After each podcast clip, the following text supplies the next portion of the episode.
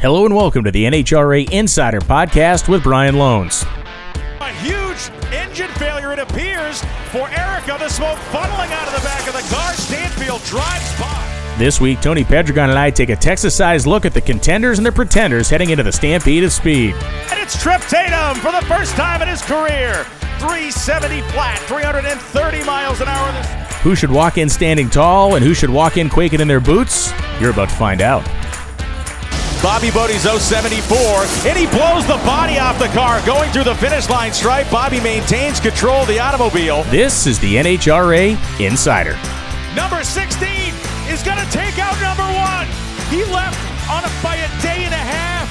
Both Vance and Hines bikes are out, and it is crazy town in Pro Stock Motorcycle. Hey, everybody, welcome to the NHRA Insider Podcast with Brian Lohnes. I'm your host here as we get ready to talk about the NHRA Fall Nationals and the Stampede of Speed down at the Texas Motorplex. Today, I have Tony Pedregon coming on the show. We're going to discuss those championship contenders in each category, those competitors that are on the bubble, and those competitors that really need to do something uh, heroic to maybe atone for their sins that were done in St. Louis. I think when we talk about this race of the NHRA Countdown, we talk about people that um, really get to show us what they're made of. Their metal will be tested, and it will be tested in multiple ways. Are you playing defense to hold on to a points lead? Are you playing offense to try to knock somebody off the top? Or are you swinging for the fences to try to reinsert yourself into a championship conversation? I hope everybody had a good weekend off. If you did have a weekend off, I managed to uh, play with my old tractor and a chainsaw, and ended up with all my fingers, and I'm still here talking to you. So all that is uh, all that is good news. Was actually a bit of a, a relief, a, a breath of fresh air to step away from the drag strip for a weekend certainly love every moment I get to spend at the racetrack, but there are times when uh, being able to do something else, just clear your mind a little bit, reset for what will be a sprint to the end of the year, um, was very, very cool and uh, altogether a fun exercise as the seasons have begun to change. You know, there's been some news in the world of drag racing. Going to hit it with Tony Pedregon, of course. The uh, controversy, the story about Matt Smith and Angie Smith's motorcycle. Where is it? Where did it go? Who has it? Uh, Matt has it back now, or it's being transported to Matt down in Texas now, so he will have it back for this particular weekend. So uh, that story is kind of taking care of itself in some ways. I think there may be more to tell there. We'll get into it with Tony Pedregon. Uh, one of the other great stories, I think, for this particular weekend is that we have a lot of cars in each and every category, bump spots. Up, down, and sideways. Funny car, pro stock, pro stock motorcycle. Everybody's overflowing at the Texas Motorplex, and that means we're going to have very entertaining qualifying. That qualifying will take place in warmer conditions on Friday, and as the weekend goes on, it's going to gradually cool off to when we get to Sunday. It should be perhaps among the fastest races of the year on the whole, maybe the fastest race of the year on the whole. The Motorplex surface is very, very good, and we're going to have the type of weather that will present these top tier teams the ability to run their stuff as hard as it will possibly go. I love a good horsepower race. We saw we saw more of a tuner contest in St. Louis, and that's not a bad thing. Every one of these races has a character and has a personality and has a storyline, and it was the tuner's ability to manage power and obviously the driver's ability to get it down the racetrack. This will be obviously driver centric to a degree, but this is also going to be a bit of a arm wrestling match, a bit of a contest of confidence from the crew chiefs. And you're going to have to bring your biggest bat. You're going to have to bring the Big Bertha driver. You're going to have to bring the Fungo out. Whatever you got to do to try to really land uh, land some real heavy contact this weekend is, is what you're going to need to do. We're going to go up to the altitude of Vegas. It's fast up there, but it is a little bit of a thin air after this. And then we go to Pomona, which is always just rock and roll fast, uh, especially when we talk about the typical conditions out there to close out the year. Uh, we're going to have great action across the board. Um, the Stampede of Speeds was going on since last Friday. The Motorplex is killing it again with concerts, bull riding. They had the Texas Invitational, which was uh, Terry Haddock, Mitch King, uh, Jeff Diehl, and Buddy Hull squaring off in a, uh, a battle royale of Texas drag racers. That uh, was uh, neat, and Terry Haddock ended up winning that. Got the championship belt and was a good, uh, good buoy for that team. Those guys, the test runs they got during that event are directly going to translate to their potential success on Sunday and even qualifying. You're going to have to run fast to qualify here with 18 funny cars in the grounds and 18 good funny cars at that. Um, you know, rather than go down a whole bunch of different rabbit holes, I think I just want to get right to Tony Pedregon here and get this show started in earnest. We're going to have an in depth conversation. We're going to get you informed. We're going to get you excited. We're going to get you ready for everything you need to know about the upcoming Texas Fall Nationals this weekend. So, with that, I will be right back, and Tony Pedregon will join me, our guest on this week's NHRA Insider Podcast. Stay tuned. All right, we're back here at the NHRA Insider Podcast. I have my guest, Tony Pedregon, NHRA on Fox analyst. What's going on, Tony? How was your weekend off? Good. Good morning. It involved uh, racing and uh, watching some some MMA, but um, gearing up for Dallas. Yeah, it's going to be great. I think uh, you know we've been you and I have been both looking at this forecast, and it's kind of the opposite of what we see on so many weekends. It looks like we're going to start warm and end up on Sunday with the best possible conditions. Yeah, it's funny. It changes by the hour. I'm trying not to look at it, but it's hard not to because right. You know, the weather is going to tell us and give us an indication of not just how quick and fast the cars will go, but who the drivers and who the teams that it's going to favor if it does cool off like it's supposed to by Saturday. Yeah, and look, I think what's also interesting is when we look at the Friday qualifying sessions, it's it's later. I mean, you got a 5 p.m. and an 8 p.m. on Friday, which is going to be the hottest day of the um, you know, which is going to be the hottest day of the weekend supposedly, and then it cools off progressively after that. So I think even the eight o'clock on Friday night might be able to give us an indicator of what we should look at the rest of the weekend. The five may be a little bit out of bounds as compared to everything else, but maybe that's something for Saturday. Yeah, I agree. I think that you know it, it, it seems like based on the for the current forecast, if it is that warm, then the first session on Friday that's going to allow the teams to get their fuel systems dialed in. You know, try you know, try a, a, a, basic setup, you know, if you will. But uh, you know, really, they're going to use that as a platform for the evening run. And then, of course, if it is supposed to be in the mid to mid to upper low 70s, however warm it gets on Saturday, then you know, it, depending on the weather, it, it, it's the Friday night session will more than likely be for position. Yeah. Uh, you know, and and it, it, could be there could be teams that run quicker if it gets cool enough Saturday. Yeah, it's going to be good. I mean, the Stampede of Speed, we have huge car counts in every category. We had 20 top fuelers down to 19 there, 18 funny cars, 18 bikes, 23 pro stock cars, which we'll get to pro stock in a minute.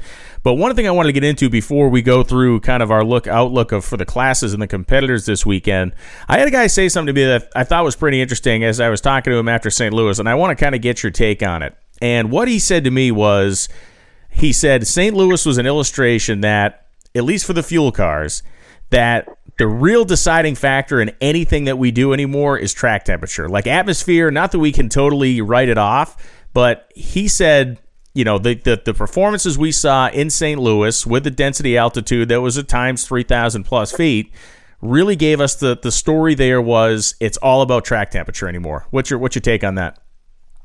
Well, it's been that way for the last 15 years. I mean, track prep always plays a role, and and that could vary. Yeah. Um, you know, ten percent, maybe fifteen percent, but for the most part, uh, you know, that's been pretty consistent. And you know, thanks to NHRA and all the developments, the track machines, the traction compound, um, you know, that the tractors that lay rubber, actual Goodyear rubber on the racetrack. But it's always been temperature. I mean, that's always been the key and you know, temperature is one thing, but you know, the cloud cover, and I think one of the things that we saw that was very interesting in St. Louis was not a lot of UV. Yeah, that's you know, what so, I wanted to ask you about too. Is like we're starting to get we now with our new graphics package and some of the stuff NHRA is doing on the technical side behind the scenes with our production.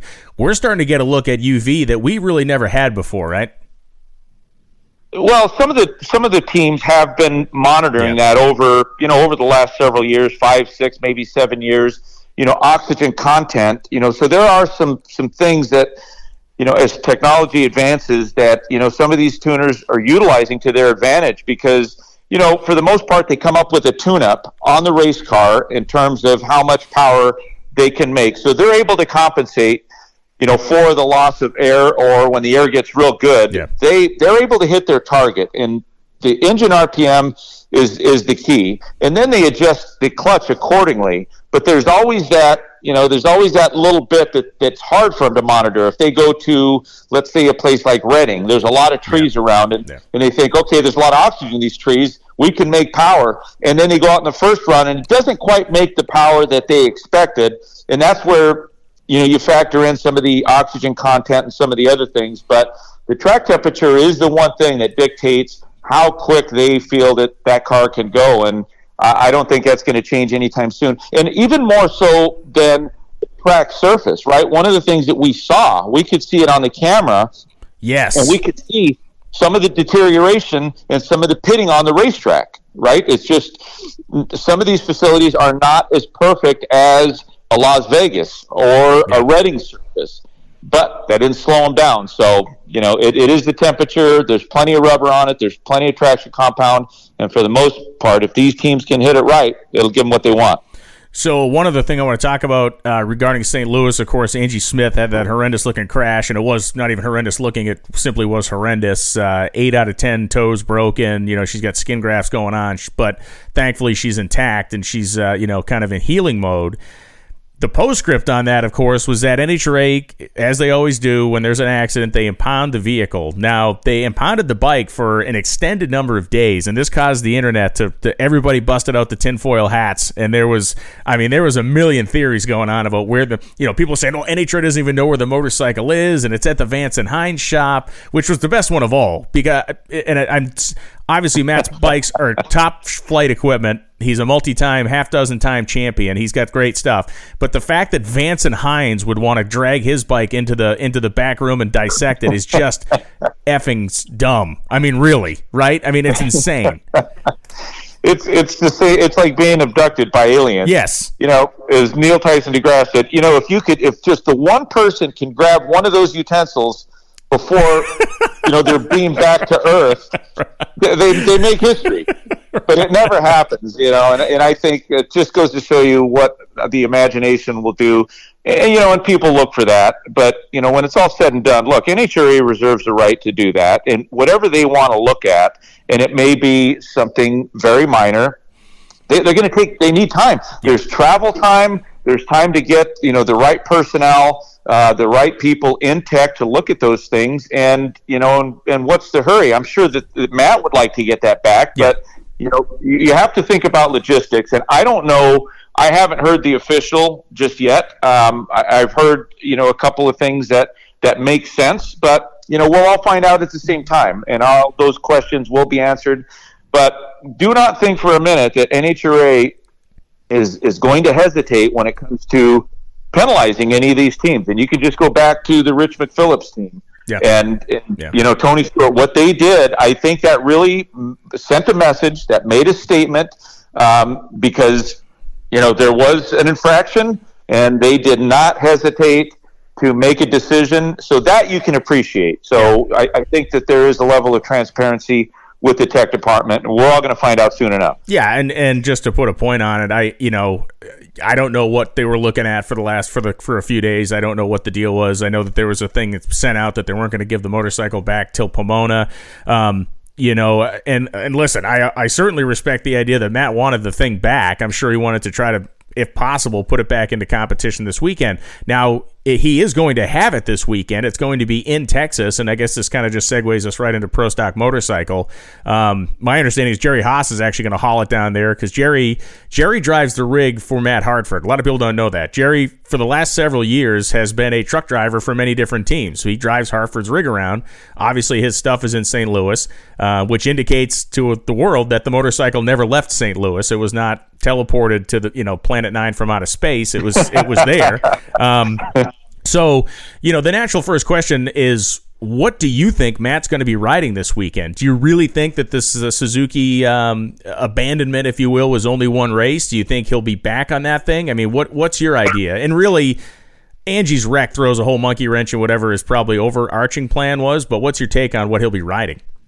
Well, the only thing that I can tell you is what I I feel that he should be on. He should be on that V twin. Yeah. Um, you know, in terms of performance, and that's what it is all about. If there is any chance that he can compete and get close, because I think at this stage that's all you can ask for. Right. Um, he got within four hundredths of a second in in the first round, and I think he really could have used that last qualifying session. You know, under the circumstances. Uh, you know, he didn't have the benefit of of making that run, but the conditions were good. I'm sure that he could have learned a lot.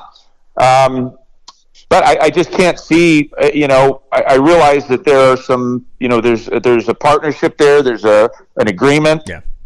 but if they if they let it fly for one race, um, you know, I'm sure he could come up with a good reason to, to roll that Buell out because that's what it's all about. He can still represent Suzuki, but if you want the best chance of being able to compete with Herrera right now, it just seems to be what he had uh, in St. Louis. Yeah, I agree. Performance wise, and I guess it really is going to come down to what the contractual obligations are, what the uh, I guess kind of what the attitude of um, of Suzuki is, and we'll see. You know, I looked at the entry list to see if there was any, you know, kind of interesting names on there. Angie's name is still on the entry list now. Obviously, with with eight broken toes and the work that she's having done to, you know, recover, I certainly, I mean, anything is possible with the Smith family, and I say that part with with admiration. I mean, you really can't count out any possibility here, but boy, it seems like a long shot she'd be down there. Now, secondly, um, we look at the you know the Chase Van Sant situation, and he's basically up by you know he's basically up by hundred points right now. At, at what point? At, at what point does it become futile for Matt to do anything but concentrate on the 2024 season and his Suzuki, right? Because if he's up by he has to be up a minimum of 129, right, to, to lock it before we go to Pomona. Is that the number 129 with the points and a half? That that number sounds familiar. Yeah, yeah. but you know, at this stage, 99 points. You know, I, I, just I don't see Matt throwing the towel in yet. You know, I don't think anyone's competitive nature, anyone like Matt Smith, their competitive nature. Yeah. Uh, and I say that because I wouldn't. I, I think he's gone to this point.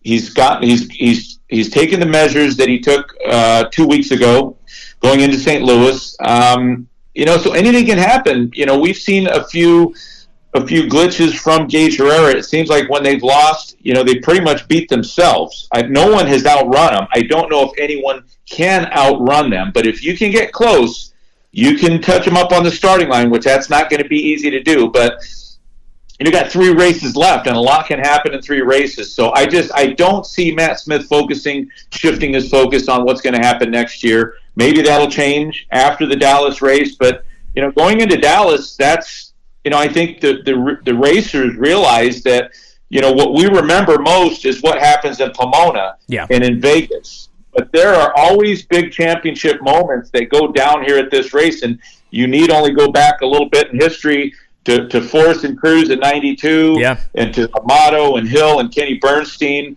and a lot of the greats that made some pretty big moves and, and you know, some significant things can happen on that racetrack this weekend. We had uh, Andrew Hines on the stage with us last uh, last race in St. Louis for a NHRA Insider Live uh, that we streamed out of the pits, and I thought it was a pretty interesting conversation. And one of the things I took away from it was, you know, the the idea that I there there aren't many teams, in my opinion, that would be in the position that Vance and Hines is in right now with Gaige that don't have a little nagging thing in the back of their mind that thinks, ah, maybe we should maybe we should just pull it back a little bit to be safe. I mean, those guys at least according to what, what Andrew was telling us and, and kind of the way he presented it, I mean, those guys are going to just attack right to the end. Like they they're kind of fearless in that in that way. And he admitted that he admitted that it's gotten him a couple of times, but he also admitted that they're not going to change anything.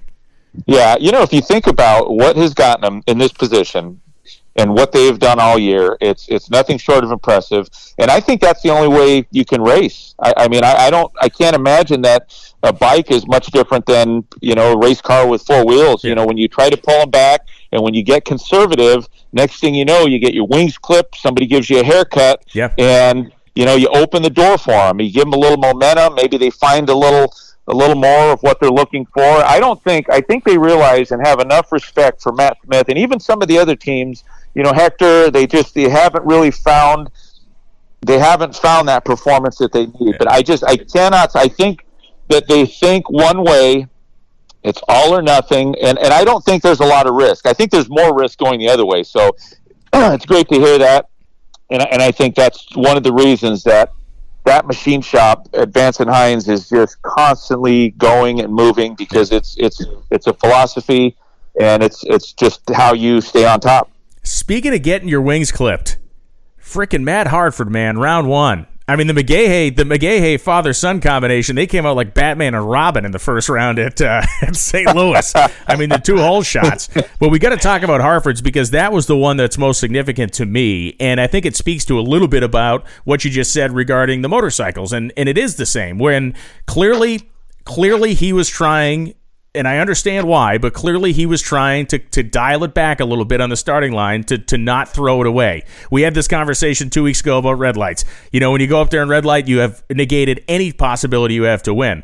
Well, it goes the other way for Matt Hartford in St. Louis when he's 89 in the first round, and lo and behold, he gets whole shotted out of the place. You know what's interesting, Brian, and, and this is this is why you know this is really my favorite time of the, the year. You know, the, the beginning of the year, you know, going to Gainesville and then Pomona and Phoenix, you know, just so many new things and new tuners and new changes with teams, new looks of on race cars. But there's nothing like being in the championship, being in the hunt. And, you know, when we talk about experience and we talk about the drivers that do have a championship, let alone multiple championships, they always have an advantage because they've been there before. And, you know, you look at a, a, Tasca, Tasca has paid his dues. Doug Kalitta, you know, he's if he is in that situation, he's going to be able to pull through because they've been doing it for so long and they've gotten so close. In fact, that might make them better. But what pressure does to some of these drivers that have not been there, and that's why I always say it's it's not easy to drive a good car because you can be quick off the starting line in a um, you know in a in a very average car. In fact, you should because you have to make up some difference. So you have to take a shot on the starting line. And when you have to do that, you get pretty good at it. But when the roles switch and you get a good car, now all of a sudden your that your way of thinking changes. You think, okay, I got a good car, maybe I can lay up, maybe I can be smart. And there is there is something to say about strategy going yeah. into a lot of these races, but not right now.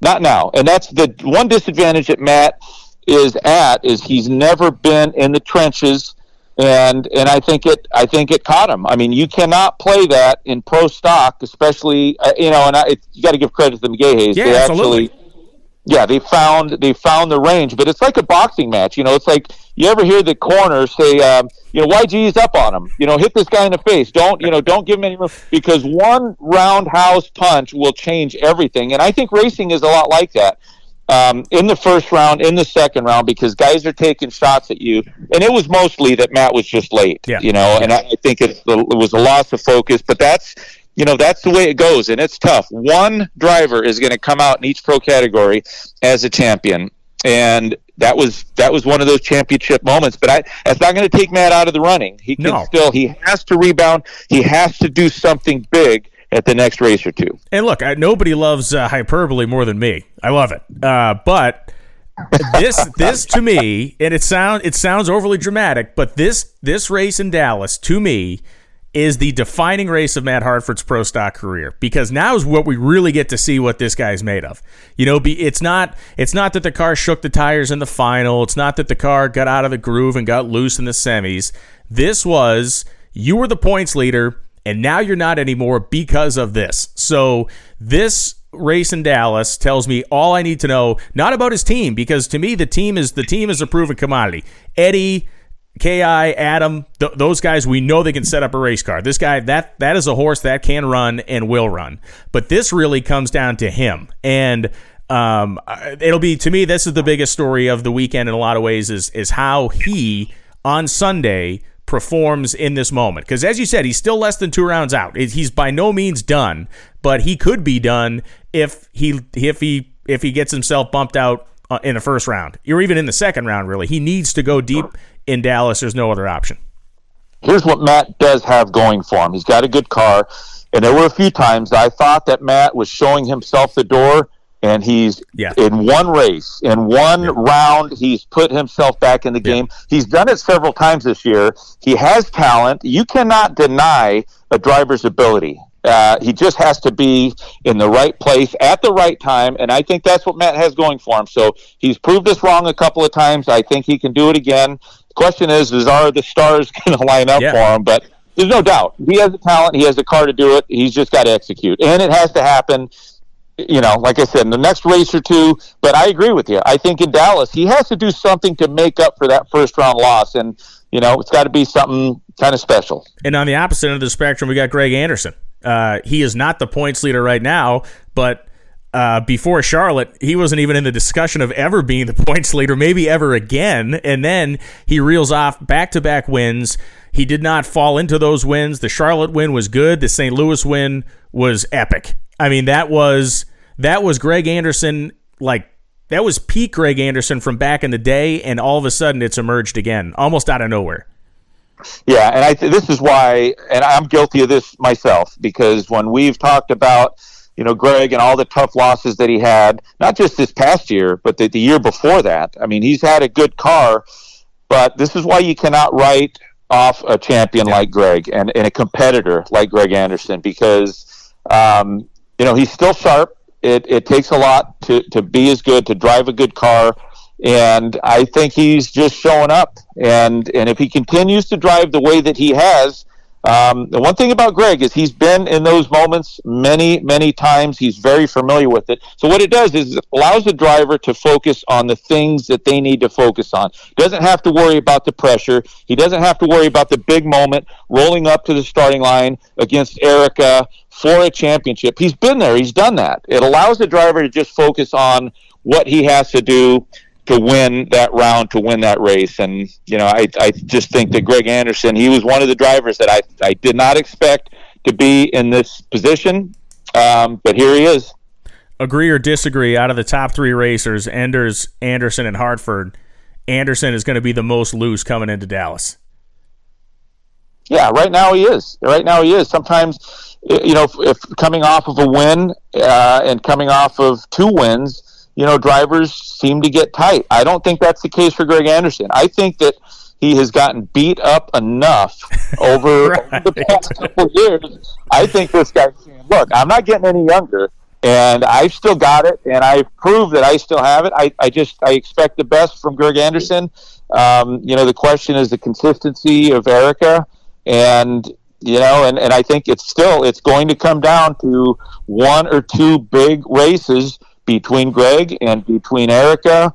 I don't think Matt is out of it. I don't think Dallas Glenn. You know, if Dallas Glenn could get his car back, he's in the game. Yeah. There's another guy that you know he had a few struggles. Uh, you know, for a pro stock driver that was you know having 30 and 40 reaction times, lost a couple of races, but guy showed up in the countdown. Just doesn't seem like the car's there. So uh, I think pro stock is is got a lot in store in terms of entertainment. Yeah, and and and, to, and Glenn was the second one that the fight in McGaha's uh, took out of contention in the first round uh, in St. Louis. So um, we move on to funny car, and you know the the bubble cars in funny car are interesting to me because to me there isn't really a bubble in funny car. There is a, a gulf because once you get to four, you get Tasca, Hight, Hagan, and Capps. Those are your top four in points. Then when you go to number five it's 120 points later. So that to me is, you know, that, that Chad Green's in fifth right now. Great season, nothing against the guy, but when you're 120 back and you have four guys that are basically on top of each other, one through four, those are the four cars we need to be talking about. And you know, Ron Capps is Ron Capps is the the guy who's furthest back right now, and it's it's 36 points, and that's that's between four cars. That's insane. no, in funny car, there's a castle and there's a moat and there's a body of water with alligators and nobody's, and I mean nobody's getting in. But you know, this guy named Bob Tasca found his way to get in, and uh, and and it, you know, it's no secret. It's been Capps, it's been Hagan, it's been Robert Hight. It will continue to be. But Tasca has managed to make his way, and it's not just the car. I mean, we've talked about how good that car has been all year. Very impressive, but but so you know, so his Capps, and right. so his Hagan, yes, and especially Robert. You know, Robert just seems to stand out. But if you look at Tasca's performance, that car has been able to match and, and almost edge out the performance of Robert. Now enter the driver. I mean, it, it, you got to enter the team and the efficiency, but at this stage of the game, they're all pretty good. Okay, I know they all say they're the best in the world. you're going to get a little pushback on that. So they're all pretty good at this stage. They make the turnaround. They they don't seem to have any issues with with maintenance on the cars. They seem very thorough. And now it falls on the driver's shoulders. And and I tell you that Bob is is actually risen to the occasion, and he seems to be very well prepared for a championship run. It shouldn't change. He's already had the big moments. He's already won the pressure cookers. He's stood toe to toe with every yeah. one of these contenders. So I just I think this is going to be one for the ages. To me, uh, you know, final rounds kind of being their own animal as far as the funny car drivers' approach and procedure. Out of those four guys, at least over my in my estimation, over the course of this season, Bob has been the one guy who has made a measurable difference in his approach in the earlier rounds. We don't see that car running 386s repeatedly at races if he is stuffing it in. And again, take the final round out of it because once that once you get there, all bets are off. Do whatever you want. But the only way, the only way you're going to be running those type of mid 380s, at least in my estimation, is if you are kind of sacking up and tickling the thing and putting it in there to a degree where it's not it's not totally stuffed in deep and and you can run the number and I think that's been an impressive thing to watch. All three guys or all four of these guys will do whatever they have to do to win, but when I look at a driver who's made some changes visually, I think it's Bob out of those four. Yeah, well, and I I think there's a lot of reasons for that. I think that you know, a it's his level of experience. It, it, continues to get better, and you, you go back the last two years. I mean, there were flashes. There were times that they thought they had a car. They win yeah. two races in a row and then get beaten the first or second round. So there was some level of inconsistency about that. It, you know, and it is this all goes back to you know the the guys that were making the decisions on those cars. So um, you know the, the the tuners that are setting that car up, the way that they're racing it, the way that they think. I think they have allowed Bobby to have a level of confidence. Yeah. So it's it's the, it's the confidence that he has in the car right now. It's what they've been through over the last couple of years. It's what he has done since you know 2000 and you know eight or nine when when he started racing. I mean, you think about that. This guy's got a lot of experience yeah. in a funny car. You know, there was a couple years that that he sat out and he came back, but you know, this is a guy that has he's he's done everything that it is taken to be in this position, and and he knows it just just like you know the, the funny car drivers that have been in these situations. You only get a few a few shots when you have a car as good as you do, and I think right now they want to seize the moment and make the best of it. You're not in this position too many times in a career. How big in terms of maybe the internal side of it was Hagan's win in St. Louis, and there was no strife, there was no anger. We had talked, we had Tony Stewart in the booth, and you know we had talked about you know the approach. We had talked about how he and he and Dickie had had kind of reset themselves, meaning Hagan and Dickie had got in the room and put themselves back on the same page as far as a lot of that stuff goes. But as a guy who's been on these championship teams, a guy who's run his own championship team how big was that moment to win that race and reaffirm the idea that we're not the we're not the weaklings here? Well, I think it, it did a lot of things for that team. I think it just it confirmed that when Hagan shows his frustration, you have two A type personalities in Dickie, in Matt, and there's a relationship there that is not going to be damaged by by anything vocal yeah. or anything verbal. When a driver gets out and says, "Look, we're, we're just this guy's outrunning us. We need more," and, and that's a fact. Yeah. But the, the, the tuner doesn't get offended because I think he feels the same way. So that just goes to show you how strong the connection is, how strong the bond is between the tuner and the driver. There is a disconnect with with a lot of them out there. Yeah, and it rears its head sometimes. That's not going to happen with this team you've got a team owner that's just letting them do their thing because he understands that there's there's two guys that know how to win, but more importantly, they know how to win together. And I think it confirmed that Matt Hagan shows up all the time. Uh, Capps was a little bit off. We don't see that that often. I'm pretty sure that when he goes, and I'm just talking the reaction time off yeah. the starting line, that was going to be a close race. The speed, I'm sure there was some engine damage with the Capps car, by the eighth mile. There's 10 mile an hour difference. Yeah. That was going to be a much closer race. In fact, that might have been a whole shot win for Matt Hagan. Um, so I think that Ron Capps is going to show up in a big way. I think that Robert now realizes that nobody's going to hand it to them. They're not just going to clean house. Um, you know, so they're still reeling from what they went through last year. They kind of still feel that it slipped through their hands.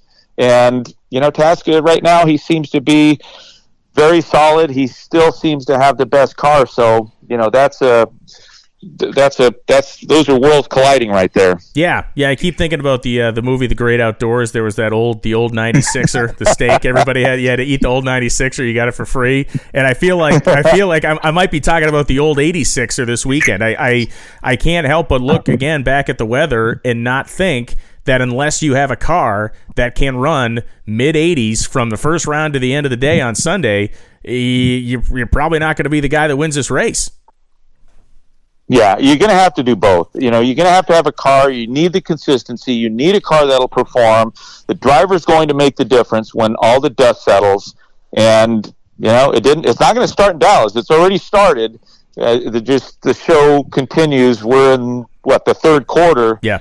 And um, you know, I, I, it's going to come down to Pomona, but you know, right now, I think you're fighting for position. You want to set the stage. You want to be in the lead going into that race, whether it's by a round or a few points. And, you know, that's why th- these teams are going to get what they wanted. They want the four qualifying yeah. runs. They want it so that they can get runs down the racetrack. But more importantly, for the good teams, they're going to be trying to get down the track and be the quickest of each session because they realize how important those qualifying points are. Yeah, and one last point I want to make on Funny Car and, and, just kind of doubling back to the Hagan thing. How much of a difference with that the relationship you you mentioned? This is a team owner, a hired crew chief, and a hired driver working together. A lot of the teams aren't that. A lot of the teams are a team owner that is also the driver that is working with the crew chief so it's a different dynamic. So how much of that relationship? Because Matt Hagan has always been in that position with Dickie. He's always been the higher driver, working with Dickie, who's a hired crew chief for an, an owner. How does that change the dynamic and, and allow those two guys to maybe have that freedom that you talked about, where maybe their own personal ego isn't going to interrupt the success of the thing, versus versus a guy that owns the car that is maybe I don't know dictating terms to his crew chief. That's a different dynamic. It has to be. It is, it is, but but it's whatever works, and and for Dickie and for Matt, it works well because Matt, he's got a business, he goes off. Dickie, this is all he does. Yeah. He's he this guy drowns himself, and as as these tuners do, the good ones. When uh, come Monday, they're at the track, they're looking at the data, whether they win or or get beat in the first round or semifinals. They assess everything that the car did, the clutch wear, how the engine looked they're looking at the data. They're trying to figure out what could we have done better. What you know, what what did we make any mistakes?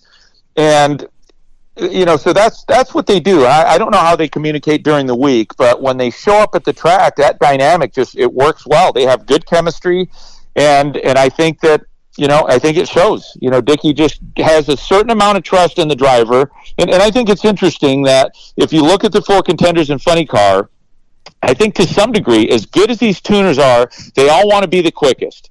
But I think there are times that they're going to say, look, this is what we have. This is what we feel we can run.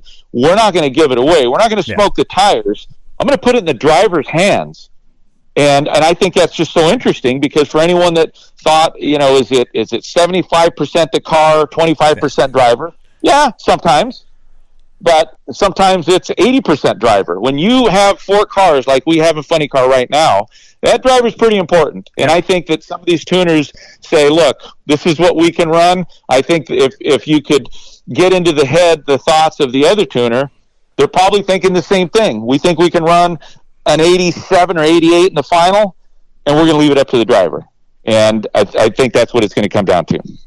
Now let's move to top fuel. Um, Justin Ashley. All literally all eyes are on this kid this weekend because much like uh, you know, much like a Matt Hartford situation, this is this is make or break, and and maybe it's the inverse of the Hartford situation in that we're not necessarily going to look at the cockpit here for results. We're probably going to look at the engine compartment and the people who are turning the wrenches, or at least guiding the people that are turning the wrenches here. It's been it's been tough to see these guys slip down. They're not out of it, but my God, if they if they don't if they don't do something special, uh, they may well be. And they won this race last year, so they've proven themselves in Texas, but they're going to have to prove themselves again.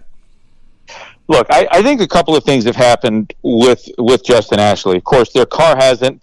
Their car can perform with with the top three or four cars, and that's saying a lot. and because they have, they have in the past. But a lot of those races have come down to Justin Ashley on the starting line yeah. and the car. And and so I, the two things that have happened is that has fallen off. I think that that Justin's his consistency as a driver has fallen off because the car's performance is a little more unpre- it's it's it's less predictable yeah. right now. The other problem that they have is Steve Torrence has showed up. Doug Kalitta has shown up. Leah Pruett showed up. Clay is being Clay. He's just winning when once in a while when you least expect it. when they went, and he's doing a good job driving. Yeah. So all of these things, and we saw we saw some you know some we saw some flashes of that happening through the season. You know, we saw Clay win a couple of races. Um, but but I think I think a combination of those two things, and I think the best shot for Justin Ashley and his team, if you're Mike Green, and I'm pretty sure they're thinking the same thing, give him his car back. Yeah. Give him his car back that can compete, and he will be there till the end. Because when he lost the championship last year, the car was just smoking the tires. It wasn't the driver. The driver was on on his mark. He was still getting a, an advantage off the starting line that was worth two to three hundredths of a second. That's not going to change. So you know, I, I just think they've got some work to do, and and now they have they don't have just one guy firing shots at them. They've got about three or four that are sitting over on the top of that hill that are firing shots, and I, I just I still think that when Justin and that car is on their mark, I still think they have a slight edge over anyone else. And let's talk a little bit about Steve Torrence because uh, here comes Billy Torrence. Billy's going to make his uh, first, uh, I don't know if it's going to be his only, but it's going to be his first top fuel start of the year. And it makes sense. They're Texans. They have a load of people in the Dallas area. They bring out tons of people from the company. Um, but let's be honest here. If Billy can go out there and thump some of these guys that are that Steve's trying to get out of his way, I, I, you can't tell me he might not show up another couple of times. I mean, we're not talking about Billy as a blocker in the in the sense because he's this is his first time he's run this year. But you damn well know that car is going to be fast. It's never not fast. See, Brian, this is why this is why we think so much differently. Because I never really thought about the fact that they were close to home. They have a lot of gas. I'm thinking they need another car right now. and and I think I think it's a little bit of both. Yeah. But there's no question that they need a car, and I think Billy Torrence is very capable, and that car is capable of taking out the, the resistance, and that's that's Kalitta, that's Leah. Um, and I think they need I think they need all the help they can get. I mean, you look at you look at Kalitta; they've got two cars now. How they play it, um, you know, they they've already put on a pretty good show in the countdown. So I'm going to give those guys credit. Yeah. You know, however they if they don't go out and make uh you know make a mockery out of out of uh, you know competition and the countdown, uh, and they haven't to this point. Uh, like Steve Torrence and his dad, we've we've seen them in the past um, race and and race close, and you know I don't I don't see that changing. But you cannot deny that Kalitta's have two cars. Um, I think that's a good thing. It's a smart decision for the Torrences, and um, you know, I think I think when Billy shows up, he's always a very formidable opponent. He absolutely is. And before we move up the scale, uh, you know, Antron Brown, he's 96 back.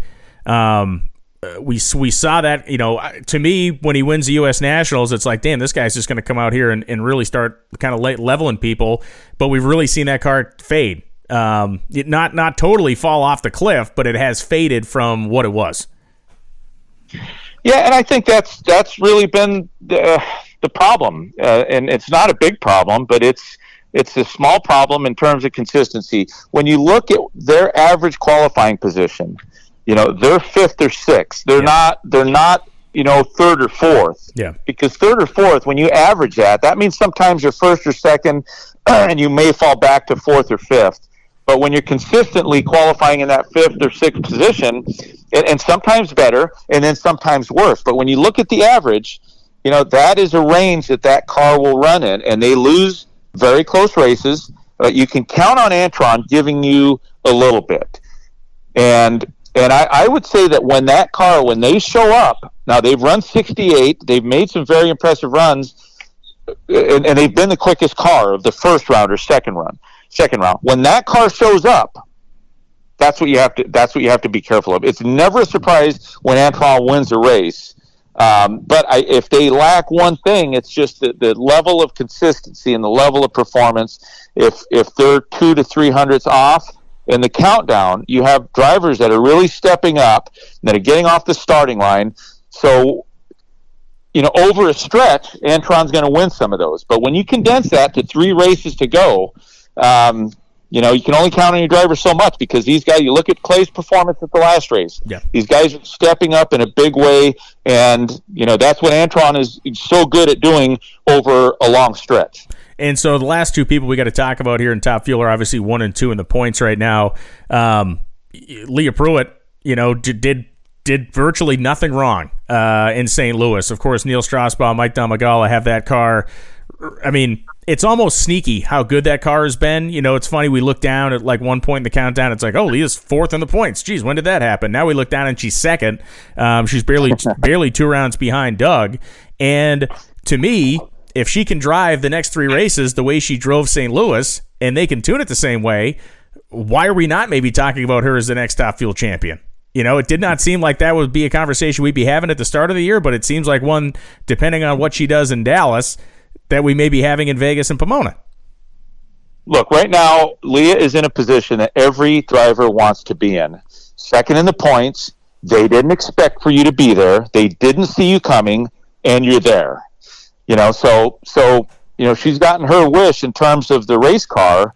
Uh, and you're right. I mean, I would say seven, eight times out of ten, how they performed in the final round at St. Louis will will get you a win. You'll sneak out of there yeah. with the win in the countdown. But you know, uh, Oberhofer and and Clay, that is a tuner and a driver that were in sync. Tuner did the right thing. The driver left on time, and they just, you know, they pulled out some performance. They I didn't think they had in the final, but when you look at the racetrack in the final round, semifinal is when it's it's its warmest. It's yeah. just a team that made a good read on the racetrack.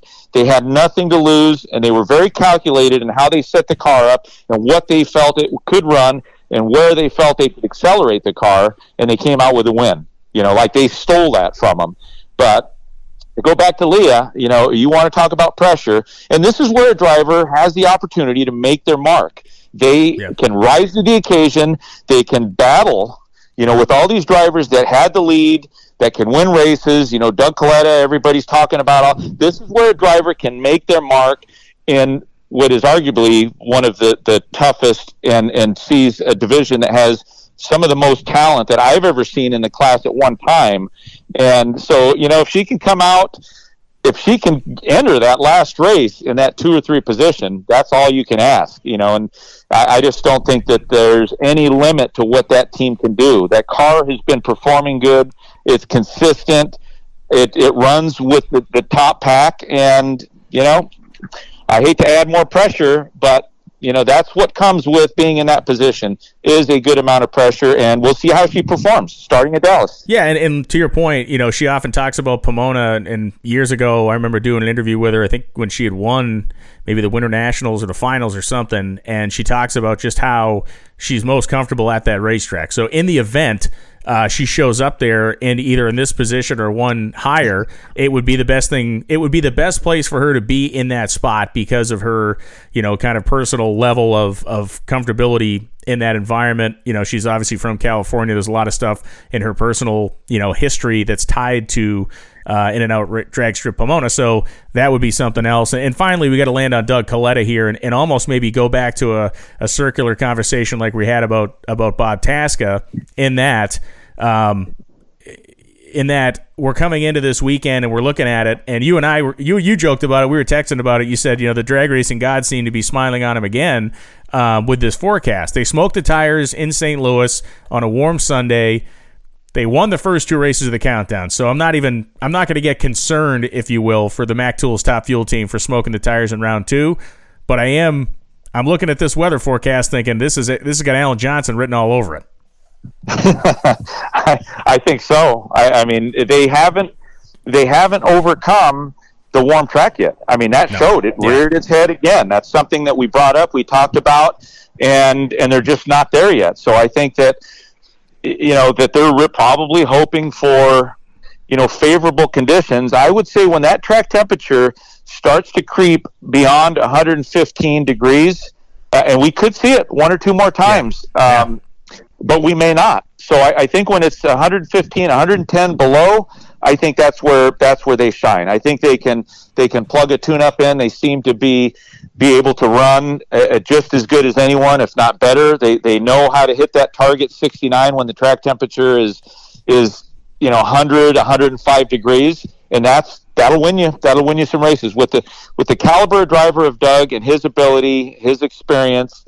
That's going to win you some races, and I, I still of all the teams that we just talked about, as good as they are, as, as good as they're peaking at the right time, this is really Doug's championship to lose at this stage.